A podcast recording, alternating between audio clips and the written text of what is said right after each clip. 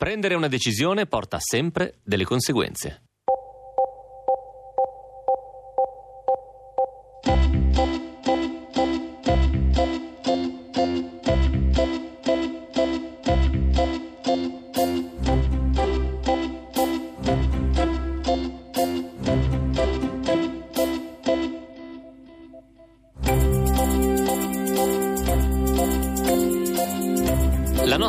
Destinazione era in realtà l'ospedale, il reparto di ginecologia per la precisione, dove avrei dovuto sottopormi all'esame della mia vita.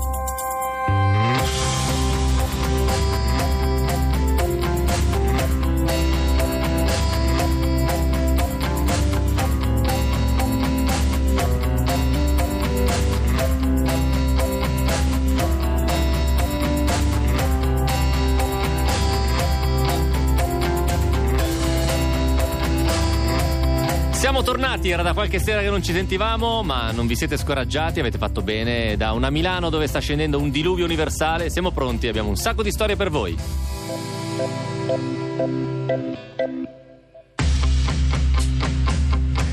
Il 21 di maggio del 1994 è una data che tutti i cinefili non possono dimenticare. Quel giorno, esattamente 25 anni fa, il cinema cambiò per sempre. Quella sera al Festival di Cannes venne presentato il film Pulp Fiction, secondo film di Quentin Tarantino. Tarantino scrisse la sceneggiatura del film ad Amsterdam, lo fece a mano su dei taccuini, in una stanza senza telefono né fax, affittata grazie ad un anticipo da parte della Jersey Film, la casa di produzione dell'amico Danny DeVito. La leggenda vuole che Danny DeVito si convinse a sostenere il giovane Quentin in quanto fosse l'unica persona a parlare più veloce di Martin Scorsese. Con la sceneggiatura in mano e con l'aiuto della Jersey Film, Tarantino riuscì nell'arco di qualche mese a raccogliere altri soldi e il 20 settembre del 93 cominciarono le riprese. Dopo il giro dei produttori però raccolsero una cifra piuttosto bassa per produrre un film, dovuta soprattutto al fatto che Tarantino davanti a chiunque imponeva come condizio sine qua non che il potere di decidere come fare il film fosse tutto nelle sue mani. Il primo giorno di riprese disse alla troupe che aveva in mente un film da 25 milioni di dollari, ma ne aveva soltanto 8, che quindi bisognava impegnarsi a dovere. Pulp Fiction fu mostrato per la prima volta il 21 di maggio del 94, 25 anni ieri. Due giorni dopo vinse la Palma d'Oro a Cannes. Pulp Fiction è considerato da molti il film più influente degli anni 90 e uno dei più importanti film di tutta la storia del cinema ha avuto un enorme successo di pubblico, ha messo in campo un immaginario debordante di momenti, citazioni e riferimenti che hanno cambiato non solo il modo di fare e concepire il cinema, ma molto del repertorio culturale e di costume da 25 anni a questa parte. La puntata di oggi si intitola Il potere di decidere. Stasera raccontiamo di una scelta difficile e di un esperimento politico andato a buon fine. Benvenuti a Pascal.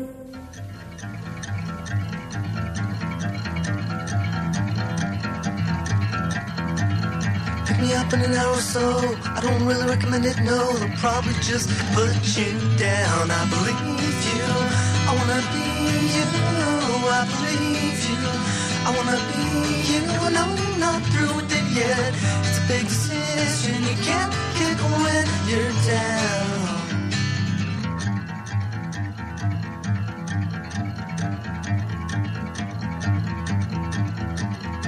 A feeling kinda like a cough. Ain't nothing gonna shake it off. Ain't nothing gonna shake it off until you talk out loud. I believe you. I wanna be you. I believe you. I wanna be you. No, not through with it yet. It's a big decision. You can't kick when you're down. The your car reflects you on, taking you home. I'm under your spell. Can't you tell? Don't you know?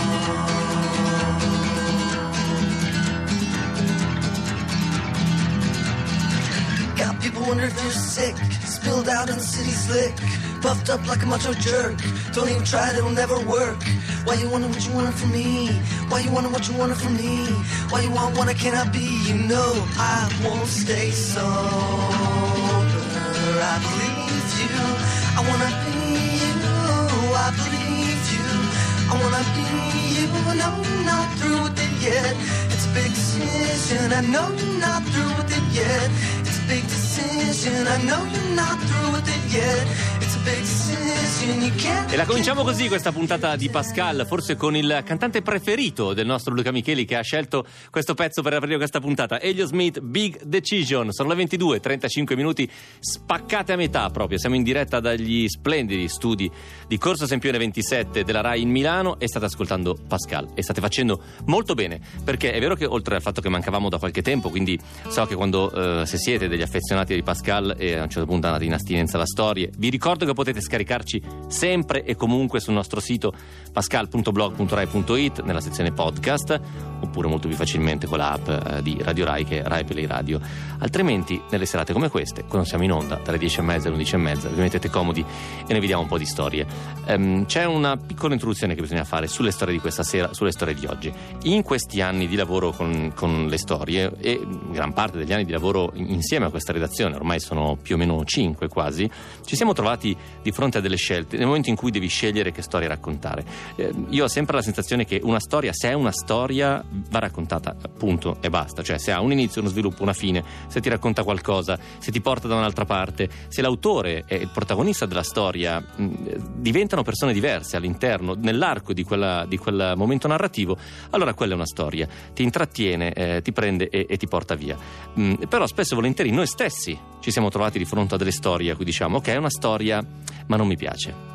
Non so perché, poi chiaramente c'è sempre un confronto. Questa forse è la redazione più democratica della storia delle redazioni, e lo dico di fronte a Giulia Laura Ferrari che di storia di redazioni ne conosce e non tutte democratiche, devo dire. Quindi a Pascal, quando ci si trova tutti insieme, si dice: Ok, questa cosa dite? Quest'altra cosa ne dite? E ogni tanto capita, vi dicevo, che qualcuno dica: mm, Sì, però questa cosa non mi fa impazzire. Ed è chiaro che lì c'è una questione personale. Cioè, c'è un pezzo di noi che eh, intercetta quella storia e mh, mm, c'è un, come uno scontro, no? come un attrito.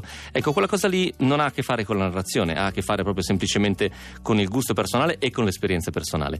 Io sono convinto, e questa puntata lo dimostra, e questa storia che vi raccontiamo questa sera, secondo me, ne è un esempio lampante, che eh, storia, mh, le storie non sono ideologiche, semplicemente mettono in mostra dei pezzi della realtà. E se mettono in mostra un pezzo di realtà, allora fanno già il loro lavoro. E soprattutto se la persona che ha deciso di raccontarcela ha deciso di farlo, che non è poco, perché si mette lì, la pensa, sceglie quell'episodio e non un altro, la tira fuori da un, un, nucleo di vita personale che evidentemente ha un sacco di altre storie e invece sceglie quelle, sceglie quella, la tira fuori, si mette al computer, ce la scrive, ce la manda e vi ricordo che potete farlo quando volete, pascal.blog.rai.it nella sezione invia la tua storia, beh allora quella storia lì ha assolutamente diritto di cittadinanza e va assolutamente raccontata, proprio perché racconta un pezzo di vita di quella persona lì e un pezzo di realtà. Basta col pippotto sulle storie. Luca Micheli si stava già asciugando dall'altra parte del vetro. Facciamo quello che facciamo di solito, non spieghiamo niente, raccontiamo una storia, la raccontiamo la storia di Cristiana, siamo felicissimi di farlo e la puntata si intitola Il potere di decidere. Pascal, state con noi.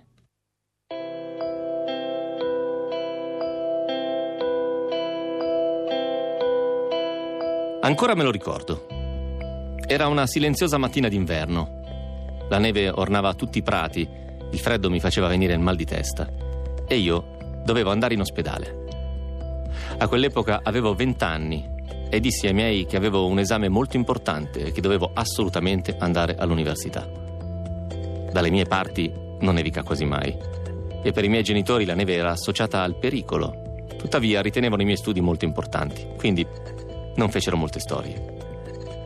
Mi venne a prendere la mia migliore amica, Valentina, a bordo della sua pandina 4x4, con tanto di catene montate sulle ruote. Mi disse: Dai, sbrigati, siamo in ritardo. Se i miei mi scoprono, finiscono i casini. Evidentemente anche lei aveva detto loro di avere un esame all'università. La nostra vera destinazione, in realtà, era l'ospedale, il reparto di ginecologia, per la precisione, dove avrei dovuto sottopormi a un'interruzione di gravidanza. Sì, proprio così. Un regalo da parte del mio fidanzato. Quando scoprì di essere incinta piansi tantissimo Vidi il mondo crollarmi addosso. Vidi la mia vita in frantumi, insomma. Vent'anni, senza lavoro, senza una persona con cui crescerlo. Il padre era un tossicodipendente, un poco di buono, che proveniva da una famiglia disastrata. Io lo amavo, ma quando gli dissi che ero incinta, non volle nemmeno prendere in considerazione l'opzione di costruire una famiglia insieme a me. Non mi accompagnò nemmeno il giorno dell'operazione. Non mi chiese nemmeno come fosse andata. A ripensarci adesso mi fa ancora rabbia. Soprattutto, spesso mi chiedo che cosa ci trovassi in lui. Per fortuna Valentina mi accompagnò. Lei c'era sempre per me. Un'altra fortuna fu sicuramente non incontrare obiettori di coscienza tra il personale ospedaliero. Purtroppo l'aborto è spesso visto come una scelta sbagliata, una cosa che si poteva evitare. Addirittura mi fecero fare l'operazione in un ospedale diverso da quello dove lavorava mia madre. Ai miei non avevo detto nulla. Avevo troppa paura della loro reazione. Insieme a me quel giorno c'erano altre donne, io ero la più giovane. La maggior parte di loro aveva l'età di mia madre. Mi rassicurarono. Una di loro mi disse addirittura che questa era la terza operazione che faceva. Loro erano tutte lì con i loro mariti o fidanzati. Io avevo la Vale, che mi dava forza e mi asciugava le lacrime. Alla fine l'intervento durò pochissimo, ma a me quella giornata sembrò interminabile. Piansi tutto il giorno. Colpa dell'anestesia, forse, ma la verità era che non sapevo se avessi fatto la scelta giusta. Fuori ancora nevicava e dopo aver avuto il permesso di uscire dall'ospedale vidi che i miei genitori, preoccupati, mi avevano chiamato sette volte. La Vale mi riaccompagnò a casa e mi disse di chiamarla in caso avessi avuto delle perdite o se mi fossero servite delle medicine, che sarebbe andata lei a comprarle. Aveva fatto così tanto per me che non me la sentivo di chiederle altri favori, così la ringraziai, le dissi che me la sarei cavata. Appena entrai in casa i miei iniziarono ad urlarmi in faccia, a dirmi perché non hai risposto al telefono con questa neve, eravamo preoccupati e se ti succedeva qualcosa sei un incosciente. Poi si accorsero delle mie lacrime, mi chiesero scusa per la sgridata e mi chiesero cosa avessi. Io dissi loro niente, l'esame è andato male. Io non piangevo mai per gli esami, ma non sapevo cos'altro inventarmi. Allora loro mi consolarono, mi dissero dai, non importa, non pensarci, lo darai un'altra volta. Dentro di me pensai, lo spero proprio. Spero di non dover prendere ancora una volta questa decisione. Talvolta quando vedo delle mamme, anche giovani, che accompagnano a scuola i figli, o delle mie amiche o conoscenti che aspettano un bambino, mi ritrovo a pensarci. Ripenso a ciò che mi è successo e a come sarebbe stata la mia vita se avessi fatto una scelta diversa. Oggi mio figlio avrebbe avuto otto anni. Se ci rifletto mi vengono i brividi e mi assale un pizzico di malinconia. Dopo qualche tempo troncai la storia con il mio ragazzo e mentre i miei compagni universitari vivevano la loro vita in maniera spensierata, io invece caddi in un periodo di depressione. Come avevo raccontato ai miei quel giorno, in un certo senso, è stato quasi un esame universitario. Ho sempre pensato come se fosse stato l'esame della mia vita. Come quando i professori ti fanno delle domande, ma niente, buio totale non riesce a trovare la risposta, non riesce a capire cosa deve rispondere. Non ero preparata per quell'esame e quindi non l'avevo passato.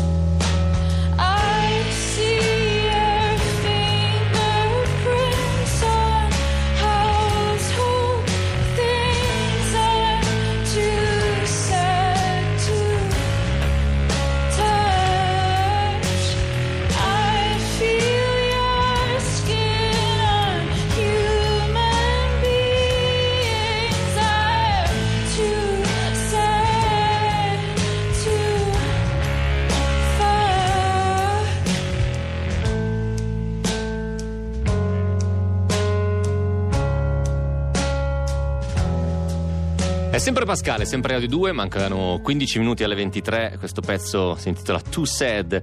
Sono gli ex re che sono un gruppo, vero Luca? Mi confondo sempre tra. Non sono un gruppo, è un cantante anche questo, ma è stato. È, è, ancora, è ancora, in vita? Non lo sappiamo, non lo sappiamo, ma tutto sommato chi se ne frega. Ringrazio Marco, il nostro stagista, che deve essere un grande interditore musicale, perché ogni volta che faccio un'uscita sulla musica lui si mette le mani nei capelli. Ma non è di questo che parliamo questa sera, lo avete sentito. La puntata si intitola Il potere di decidere e la storia di Cristiana racconta esattamente questa cosa qua. Che cosa significa prendere in mano la propria vita e fare una scelta. Pronto? Ciao Cristiana, buonasera. Pronto, buonasera Matteo. Come stai? Ciao. Grazie, molto bene, grazie. Molto bene. Te, te la sei risentita la storia? Sì, grazie, infatti ti volevo ringraziare per aver letto la mia storia. Ma figurati, grazie a te per avercela mandata. Ah, è stato molto emozionante averla sentita da te. Senti Cristiana, eh, questa cosa succedeva più o meno, lo, forse lo dici quanti anni fa esattamente? Eh, otto anni fa circa. O, otto anni fa, quindi sei ancora giovanissima Cristiana, insomma. Per, Beh, per, sì, dai, diciamo, per questo paese sei una ragazzina ancora, in Italia sei ancora molto giovane. Senti, la primissima cosa che è proprio il grado zero ovviamente, perdonami, che, che mi viene da chiederti è eh, quando tu parli di malinconia, no? dici a un certo punto quando mi capita di vedere delle, de, dei bambini, delle mamme, eccetera, o delle amiche che rimangono incinte, mi viene una certa malinconia, dici esattamente. Quella malinconia ha a che fare con il pentimento oppure no? Cioè che poi la domanda è, um, tu, in, in quella situazione tu rifaresti questa scelta? Allora, eh, tornassi indietro sicuramente rifarei quella scelta anche perché, come spiego anche nella storia, all'epoca avevo 20 anni, mm-hmm. eh, andavo all'università, cioè non mi ci vedevo proprio come madre, certo. onestamente. E più che altro è un pensare a una vita diversa che avrei avuto, no? Come un po' sliding doors. Certo, certo, insomma, ci sono delle scelte nella nostra esatto. vita di qualunque tipo siano che ti fanno prendere decisioni esatto. diverse, quindi immagino che il ragionamento abbia a che fare con quella cosa lì. Senti, il fidanzato di allora ovviamente non, non, non c'è più? No, no, fortunatamente no. E ne abbiamo uno nuovo. Scusami se mi sento parte della famiglia cristiana, quindi mi sento anch'io un po' eh, fidanzato al tuo fidanzato. Come si chiama il nostro fidanzato? Eh, quello attuale, quello attuale eh, Carme- sì, Carmelo. Carmelo. Carmelo è un bravo ragazzo. No, perché adesso sì, ci, sì. ci prendiamo un po' tutti a cuore la causa. è un bravo ragazzo. Siete fidanzati da quanto? Molto. Sì, sì, molto, sono cinque anni che stiamo insieme, ah, okay, okay. quindi ecco. Quindi siete molto rodati. Senti, questa storia qua, la prima cosa che viene da chiederti è perché hai scelto questa storia da mandarci e la seconda è quanti la conoscono? Allora, eh, non so, ho scelto questa storia, diciamo è stato un po' una cosa terapeutica. Certo. Cioè, mi sono messa là a scriverla. Non l'avevi mai fatto? Det- no, non l'avevo mai fatto. Ok. E mi sono detta, va bene, dai, la mando, infatti eh, non l'ho nemmeno riletta, ci saranno stati degli errori sicuramente. Ma quello è il meno, lo, sti- lo stile quindi... non è la cosa che ci interessa in generale. no, no, quindi, vabbè, anzi... però l'ho proprio scritta di gesto e l'ho inviata. Non so, era una cosa che sentivo di dover fare, più che altro perché sicuramente ci saranno altre donne che hanno questo senza dubbio, la mia situazione. Questo senza dubbio e, e che magari, magari la stanno vivendo. Aiutare. Certo, esatto. certo, certo. Qu- quanti e, invece ne conoscono questa storia? Eh, vabbè, sicuramente Carmelo. Beh, grande e... Carmelo, certo, scherziamo, Carmelo uno di noi. e poi, vabbè, la mia amica Valentina chiaramente che era con me e qualche amica più stretta. Ok, quindi poche persone. I tuoi sì. genitori, ad esempio, non la sanno ancora? No. E non ascoltano non Pascal? Non mai sentita, no. no perché, no. Ovviamente. Però un, un, metodo potrebbe essere, tipo, nei, quando, quando, torni a casa nei prossimi mesi, far sentire il podcast. Eh, mamma, papà, eh, un attimo di silenzio, vi faccio sentire una cosa. Potrebbe essere un metodo quando, quando vorrai farlo. Valentina, invece? Sì, cosa quando sa... la sentirò, ecco, insomma. Come sta lei? Eh, Valentina sta bene, lei sta in Germania adesso e ogni tanto vado a trovarla io oppure ogni tanto viene lei a trovarmi, diciamo di è meno ancora... ci vediamo rispetto Beh, certo, a prima immagino. chiaramente. Però è ancora forte il legame, sì, come sì, quelle catene sì, della Panda 4x4. Dalle medie, sì, okay. sì. ancora quella Panda, eh, la ce l'ha ancora, Italia, grande, gra- ce l'ha ancora. grande mezzo, non muore mai. Ehm, eh, Cristiana, senti, quando tu a un certo punto parli di un momento buio e difficile dopo, ehm, chiaramente parte da qua e, e, e, va oltre? Cioè coinvolge tutta la vita, coinvolge il momento di studio, il momento di lavoro? Diciamo tutta la mia vita universitaria eh, mi sono sentita sempre un po' depressa, magari anche diciamo, per metabolizzare la cosa chiaramente ci vuole tempo. E diciamo poi comunque incontrando Carmelo mi sono ripresa sicuramente. Carmelo, sempre diciamo, ormai è un sì. riferimento per tutti noi. Ma, ma, è lì Carmelo ancora in questo momento? No, no, sta dormendo perché lui si sveglia presto la mattina Come per andare al lavoro. Senti, eh, Cristiana, tu cosa fai invece? Poi ti lascio andare. Cosa fai nella vita? Sì, eh, allora, eh, nella vita in questo momento faccio la traduttrice e sotto, sottotitolatrice freelance. Ah, okay. E ogni tanto faccio lezioni di inglese, di spagnolo. Quante lingue conosci? Oppure. Eh, allora, vabbè, l'italiano, ok, perché sono madrelingua italiana. e questa non la contiamo. Eh, poi l'inglese? L'inglese, eh, lo spagnolo, eh, il francese e poi un pochino il cinese. Ah, ma, pochino, ma lo stai eh. studiando? L'ho studiato all'università, ehm, poi mi sono trasferita a Torino per fare un master. Eh, e a Torino parla male il cinese, lo so, lo so. Torino no. non è proprio la lingua perfetta per il cinese. No, diciamo che non ho avuto modo di praticarlo esatto, a Torino. Esatto. Cristiana, io ti ringrazio davvero. Ti lascio, andare, ti lascio andare a raggiungere Carmelo che starà già dormendo e ti ringrazio moltissimo per averci raccontato questa storia. In bocca al lupo per tutto. Grazie, a presto. Lupo. Grazie Matteo. Ciao. ciao, ciao. Trouble, trouble around my door. When storms are raging, I'll be standing strong. They won't be taking me down, so I'm gonna be around. So trouble knock twice on my door. Trouble, trouble, don't pass me by. I'll take the road less travel, cause I'll take my time. Cause I'm taking this strong, won't be hypnotized. I'll let my troubles just pass me by.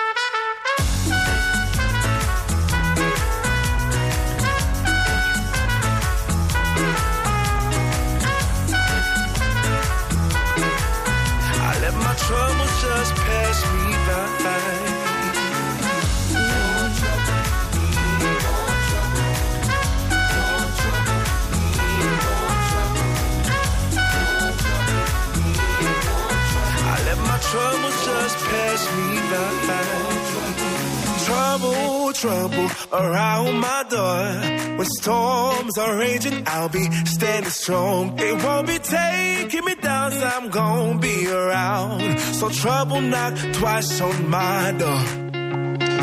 Trouble, trouble don't pass me by. I'll take the road less travel, cause I'll take my time.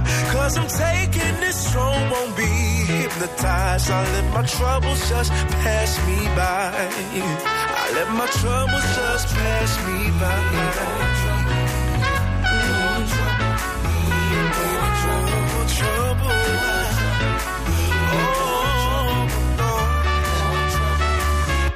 Trouble knock on my door.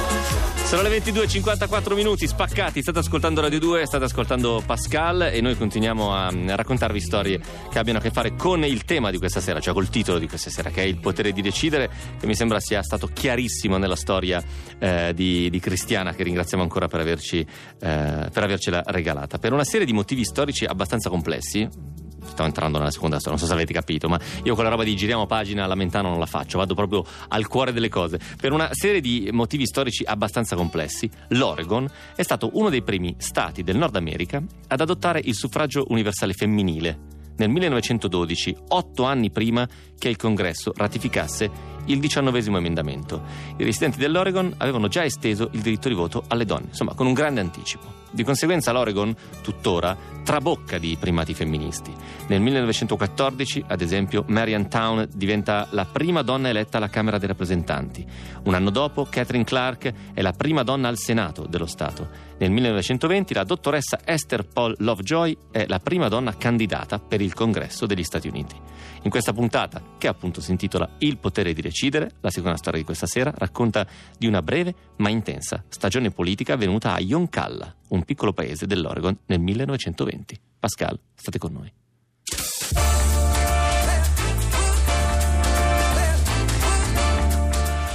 Il 2 novembre 1920 i cittadini di Yoncalla, una piccola città di 323 residenti circa, a circa 40 miglia a sud di Eugene, nell'Oregon, ottennero una grande sorpresa mentre i voti venivano conteggiati durante le loro elezioni locali.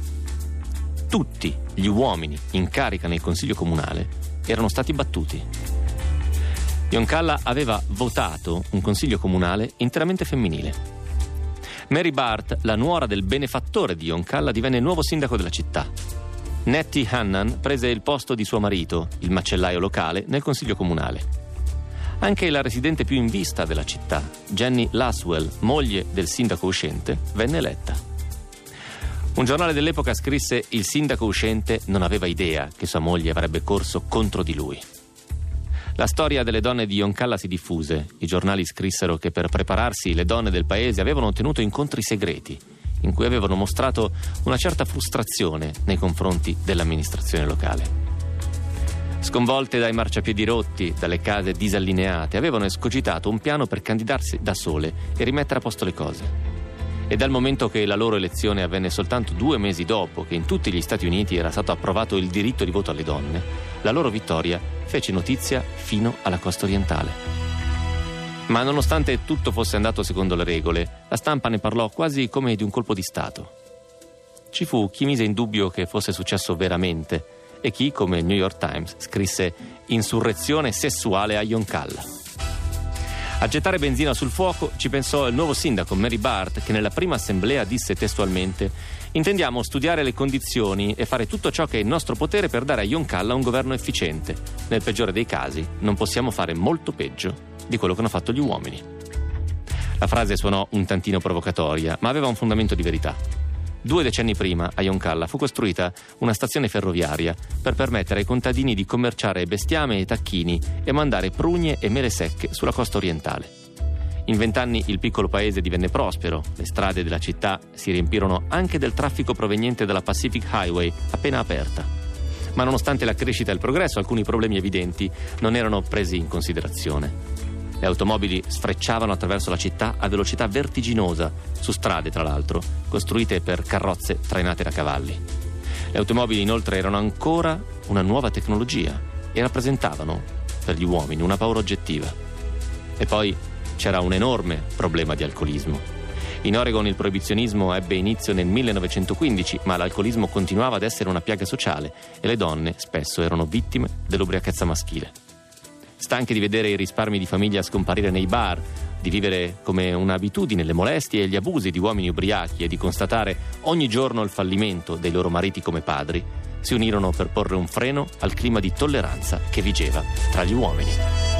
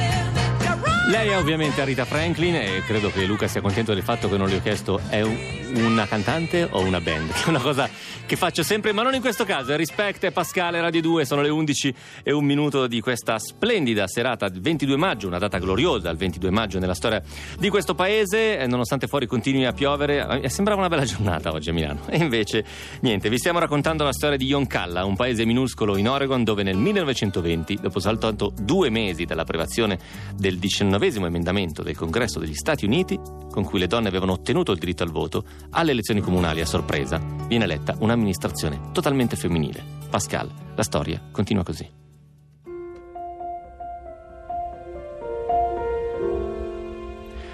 Una volta in carica e con gli occhi di tutti addosso, le donne dovevano dimostrare di poter fare un lavoro migliore degli uomini e si misero d'impegno.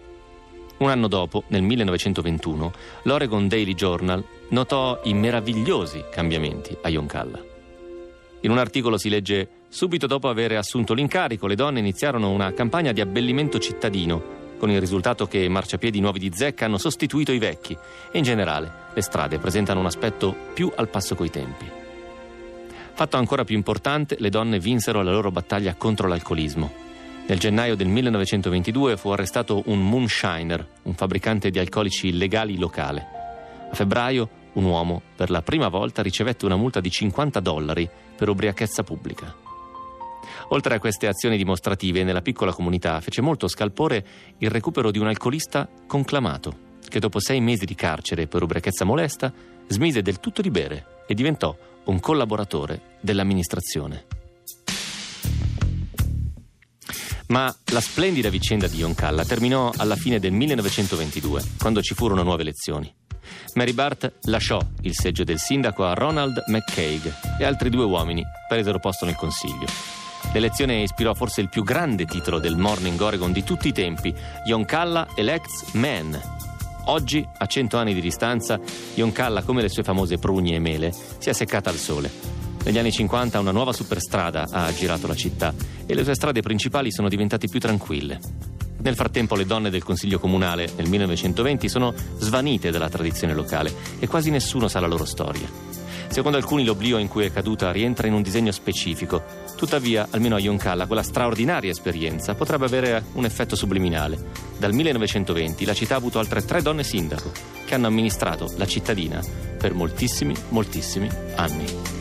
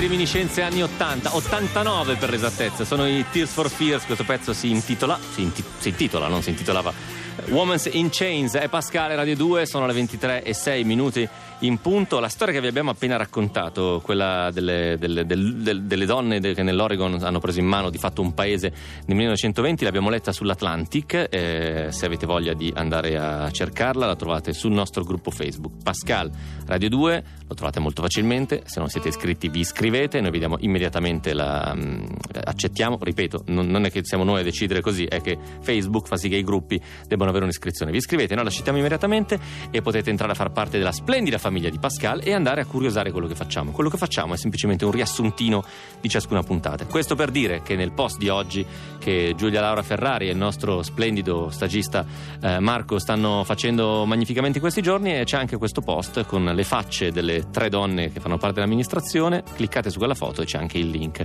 per questo pezzo eh, del, dell'Atlantic. Tra l'altro, noi che sembra che facciamo le cose per caso, eh, è un po' sì, e un po' no, eh, abbiamo, cioè lo sapevamo, No, perché Berno... Bernocchi arriva in anticipo, capito? E viene qua e, e, con Max Bozzoni, capito? Fanno quelli che ci prendono in giro. Ma non è vero.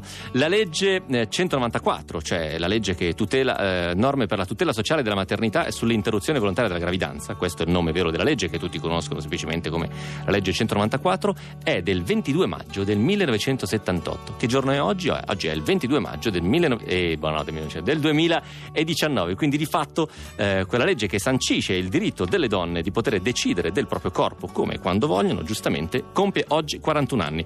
E noi vi abbiamo raccontato la storia di Cristiana ma per caso un po' no, cioè nel senso che in realtà le cose sono nell'aria e quando scegliamo di raccontarle evidentemente arrivano proprio nel momento giusto. Torniamo tra pochissimo, sempre con Pascal ovviamente perché abbiamo il solito, diciamo, il solito nuovo modo di chiedervi di raccontarci delle storie attraverso, attraverso un messaggio vocale su WhatsApp e tra pochissimo ne abbiamo uno tutto per voi. Pascal, state con noi.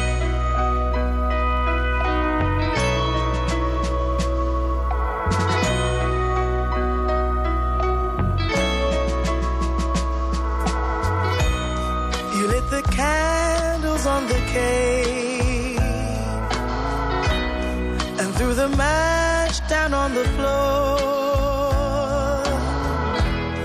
Wish I knew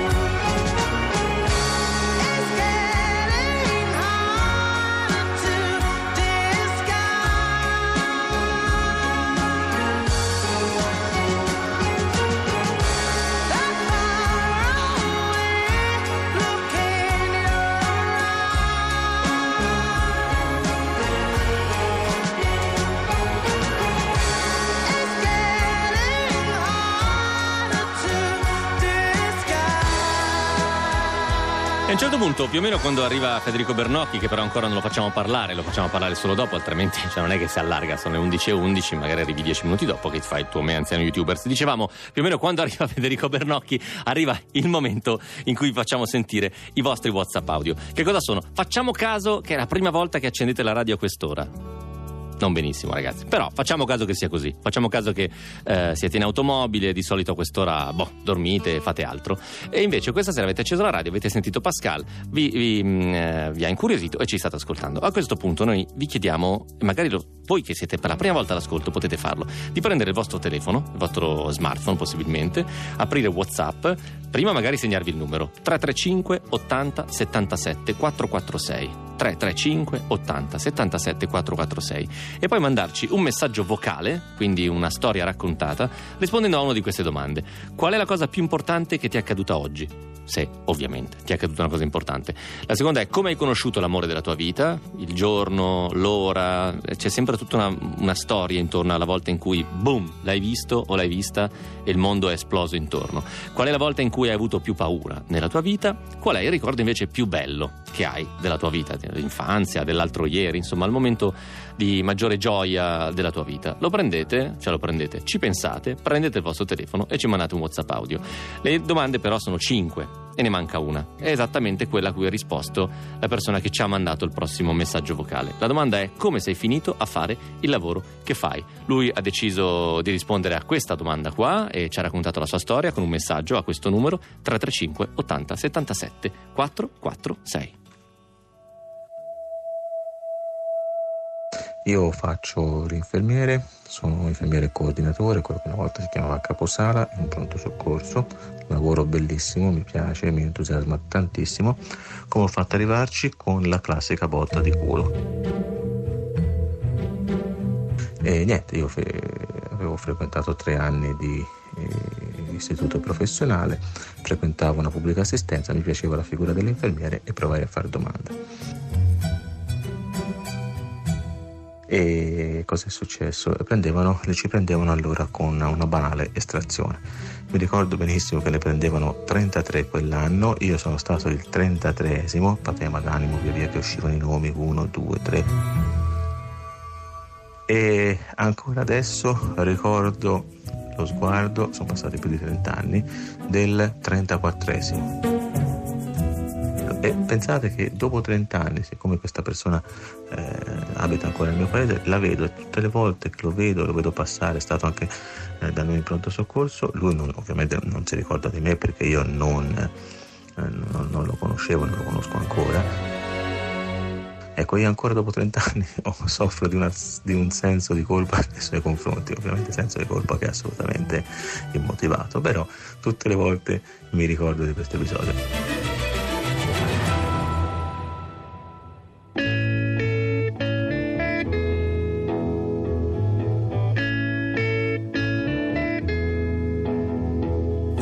place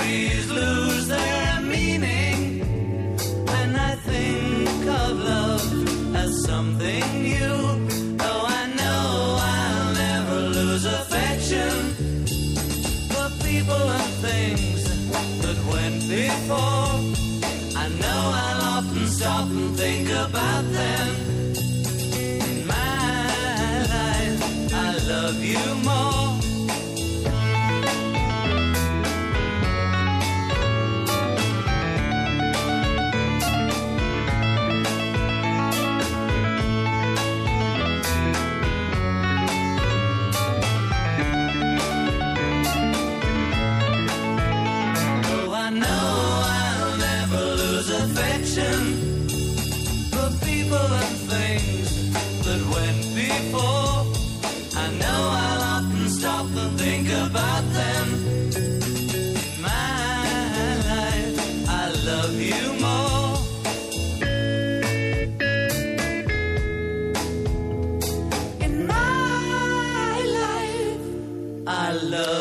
23, 17 minuti, questo è Pascal, questa è Radio 2. Vi ricordo che se avete sentito il messaggio WhatsApp poco fa potete farlo immediatamente. Se proprio non state più nella pelle, segnatevi questo numero 335 80 77 446.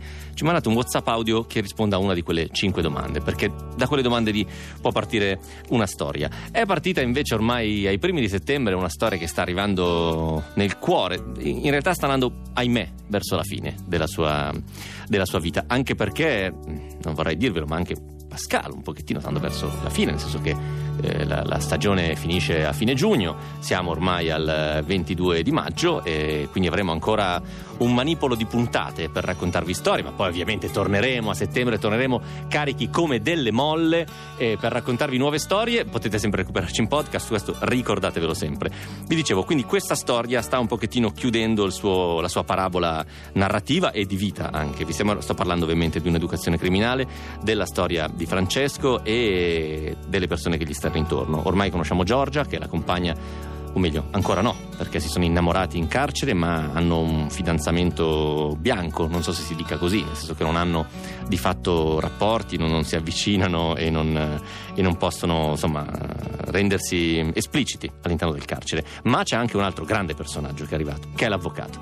E l'avvocato questa sera andrà un po' nello specifico, eh, l'avvocato difensore, perché ci spiegherà che cosa sta facendo, a cosa sta pensando per cercare di tirare fuori da quel carcere Francesco molto molto prima di quanto dovrebbe, ovviamente facendo tutto in maniera molto legale. Pascal, questa è un'educazione criminale.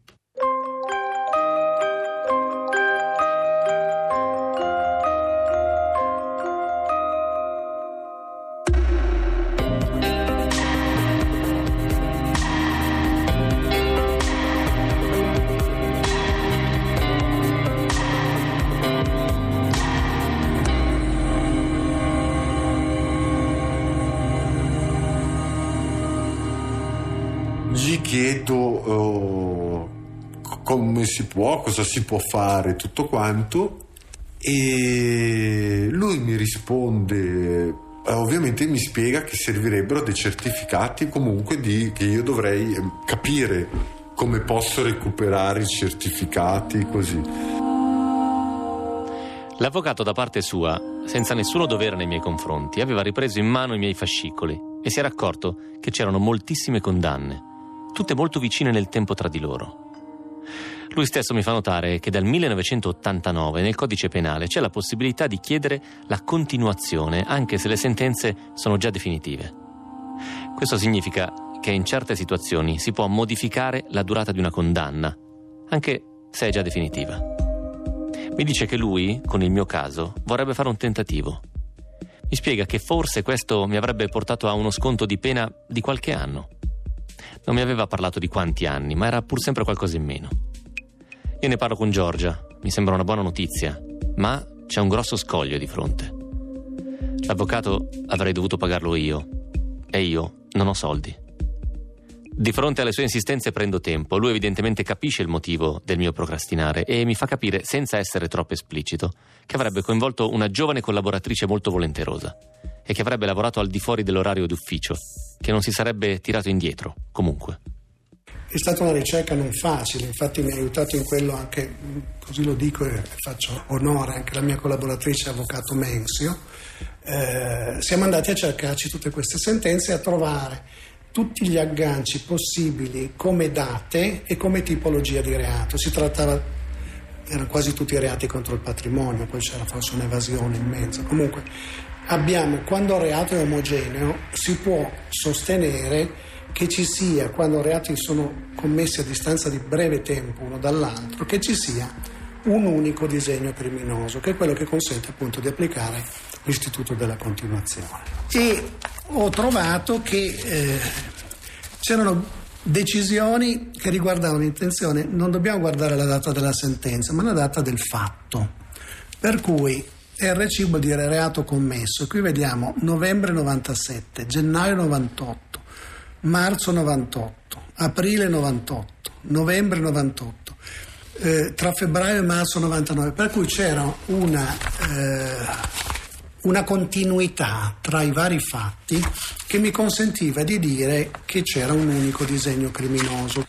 E ho trovato delle sentenze che mi mm, hanno fatto molto comodo perché ritenevano che già ci fosse la continuazione e allora facendo questa, questa, ricerca ho proposto al giudice dell'esecuzione, che era poi lo stesso giudice che aveva già applicato la continuazione. Ho fatto questa ricerca eh, questa richiesta e miserandamente è stata respinta dal giudice che ha detto praticamente che il fatto che ci fossero così tanti reati non era indice di un medesimo disegno criminoso, ma era una volontà di delinquere, una propensione al delitto che non meritava nessuno sconto di pena. Tutto questo lavoro è molto lungo. L'avvocato lavora per due mesi al di fuori del suo orario di lavoro insieme a una sua assistente per studiare i miei fascicoli. E anche io impiego mesi per ottenere tutte le relazioni sul mio percorso. Non mi aspettavo molto prima di cominciare, ma vedendo intorno aumentare la speranza, mi illudo di poter ottenere dei benefici consistenti. Per questo, quando mi arriva la notizia del rigetto, è un brutto colpo. E niente, arriva l'ennesimo, un altro rigetto. Nel frattempo io l'attesa, l'attesa di un'istanza, così, eh, l'attesa della risposta questo rigetto qua mi arriva dopo mesi, dunque io ogni giorno ero lì da sentire il mio cognome se venivo chiamato dalla matricola, sì, no? E, e, la cosa che prendevano molto tempo nella risposta la seconda volta mi faceva anche pensare che stavano facendo dei calcoli perché la mia situazione era molto complicata, avevo tantissime sentenze. Fatto sta che mi chiamano e mi fanno il rigetto. Quando leggo le motivazioni del rigetto mi sembra tutto abbastanza ambiguo. Il giudice aveva espresso un giudizio più personale che basato sulla documentazione che gli aveva presentato l'avvocato. Io sono molto rassegnato, ma l'avvocato non ci sta, non accetta la sentenza. Mi arriva una lettera dell'avvocato in maniera molto scocciata che non ci sta questa sentenza, come è stata motivata, e che lui vuole fare ricorso in Cassazione. Io ora eh, dico che non ho soldi, per fare, andare in fare in Cassazione. Lui mi dice che è anche patrocinato in Cassazione. E gli ho detto, guardi, ci provi, io molto demoralizzato ero.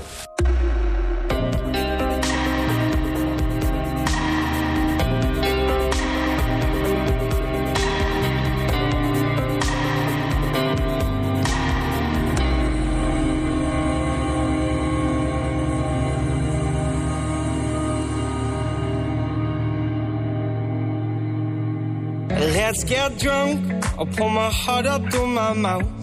This year's been hard for us, no doubt. Let's raise a glass to a better one. Let all the things that we've overcome bring home to us, cause me and you, we can hold this out.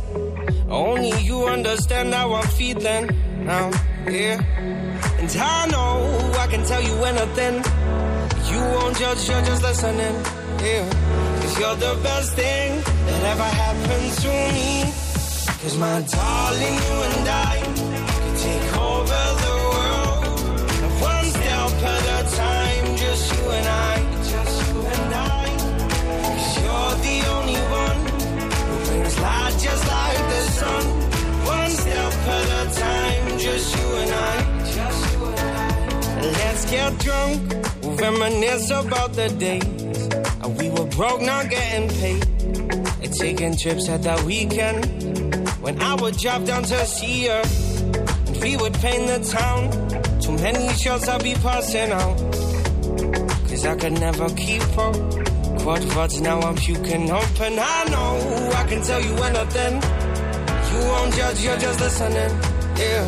Cause you're the best thing that ever happened to me. Cause my darling, you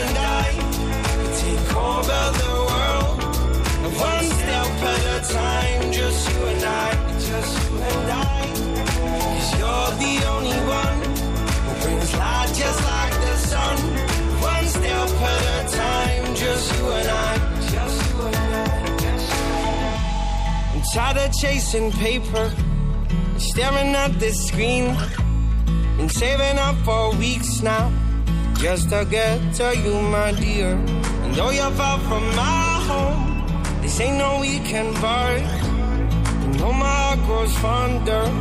Must be city love, is my darling, you and I take over the world. One step at a time, just you and I. Cause my darling, you and I